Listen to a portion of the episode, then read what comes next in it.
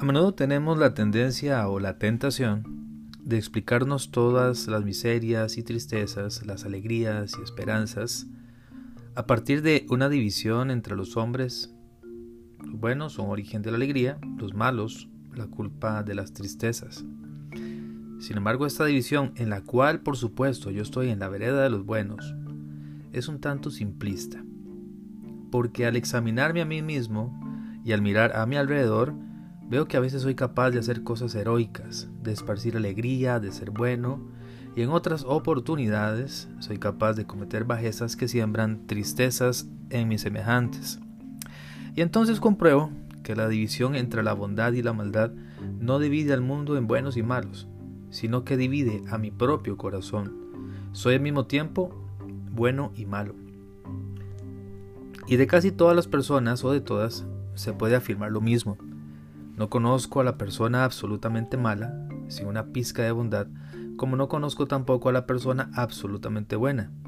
Nadie me parece ni completamente negro ni absolutamente blanco.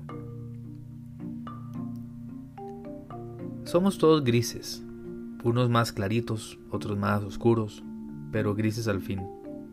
El color gris lo tenemos en común. El tono del color nos caracteriza como individuos. Esta mezcla de bondad y maldad amalgamada en cada uno de manera individual nos viene de tiempos lejanos. No está claro para la ciencia dónde ni cómo apareció el hombre en el mundo pero los cristianos creemos que el origen de la vida humana está en Dios. El hombre, cada uno de nosotros, hemos salido de manos de Dios. Nuestros padres querían un hijo. Dios nos quiso a nosotros como persona, como individuo concreto.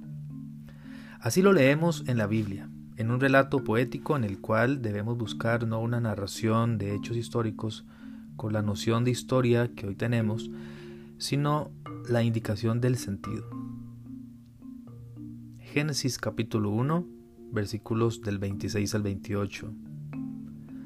Hagamos al hombre a nuestra imagen, según nuestra semejanza, y que le estén sometidos los peces del mar y las aves del cielo, el ganado, las fieras de la tierra y todos los animales que se arrastran por el suelo.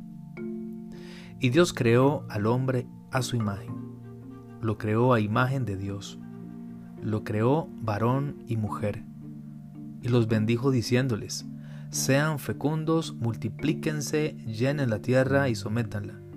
Dominen los peces del mar, a las aves del cielo y a todos los vivientes que se muevan sobre la tierra. El ser humano es llamado a ser imagen de Dios, lo que le implica estar en comunión con otros y dominar, ser rey de la creación, en nombre de Dios. Así como Dios es comunión, Padre, Hijo y Espíritu Santo, el hombre es llamado a convivir con los otros. Varón y mujer los creó.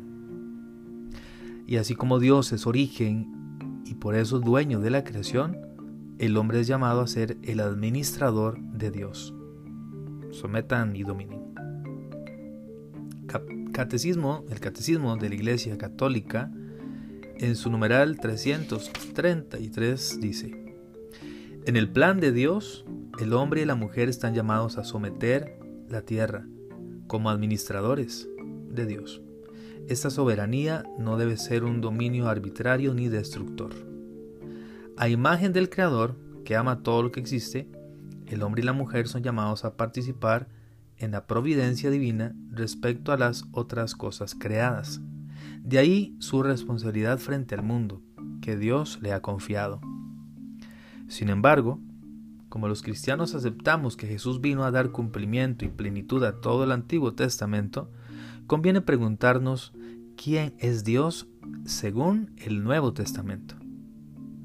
A partir de ahí, podremos entender mejor en qué consiste la imagen de Dios. En la primera carta de Juan, capítulo 4, versículos del 7 al 8, encontramos,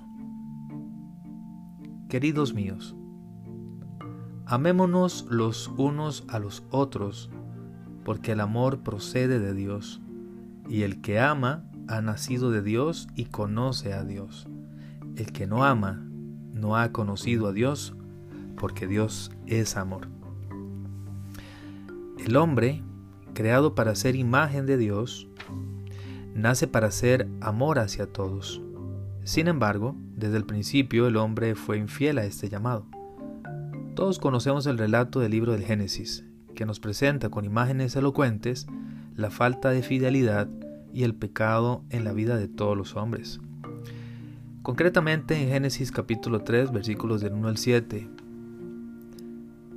La serpiente era el más astuto de todos los animales del campo que el Señor había hecho. Y dijo a la mujer, Así que Dios les ordenó que no comieran de ningún árbol del jardín. La mujer respondió, Podemos comer los frutos de todos los árboles del jardín, pero respecto del árbol que está en medio del jardín, Dios nos ha dicho, no coman de él ni lo toquen, porque de lo contrario quedarán sujetos a la muerte.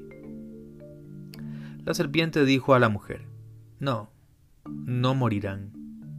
Dios sabe muy bien que cuando ustedes coman de ese árbol, se les abrirán los ojos y serán como dioses, conocedores del bien y del mal. Cuando la mujer vio que el árbol era apetitoso para comer, agradable a la vista y deseable para adquirir discernimiento, tomó de su fruto y comió. Luego se lo dio a su marido, que estaba con ella, y él también comió. Entonces se abrieron los ojos de los dos y descubrieron que estaban desnudos. Por eso se hicieron unos taparrabos entretejiendo hojas de higuera. En este pecado el hombre se prefirió a sí mismo en lugar de Dios, y por ello despreció a Dios, hizo elección de sí mismo contra Dios, contra las exigencias de su estado de criatura, y por tanto contra su propio bien. El hombre creado en un estado de santidad estaba destinado a ser plenamente divinizado por Dios en la gloria. Por la seducción del diablo quiso ser como Dios, pero sin Dios, antes que Dios y no según Dios. La tentación de Adán y Eva es en el fondo la tentación que tiene todo hombre. Queremos ser como dioses, poder actuar según nuestro propio criterio, poder decidir nosotros mismos qué está bien y qué está mal, sin depender de otro cuya voz en nuestra conciencia nos molesta todas las veces que actuamos sin tener en cuenta que somos llamados a ser amor como signo y semejanza de Dios. A partir de este pecado original, todos los hombres somos una amalgama de bondad y maldad. Hasta San Pablo nos dice que no entiende qué le pasa no hace el bien, que sabe muy bien tiene que hacer, y sí hace el mal, que sabe que tiene que dejar. Pero a continuación afirma que Cristo puede salvar al hombre de su maldad. Todos los hombres están implicados en el pecado de Adán. San Pablo lo afirma.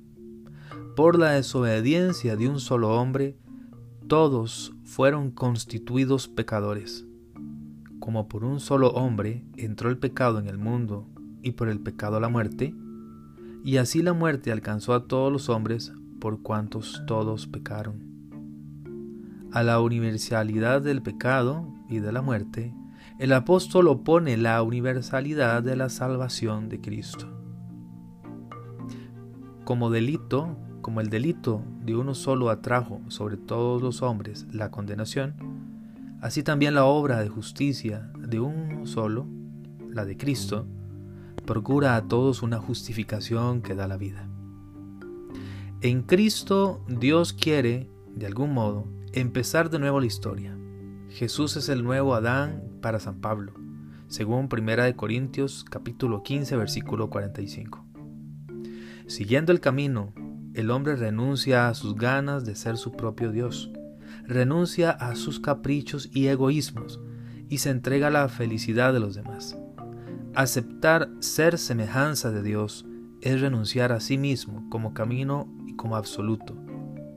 Solo Dios es el absoluto y solo aquel que se une a Dios, que acepta ser su imagen y semejanza, puede participar de la vida del absoluto, puede vivir la vida eterna.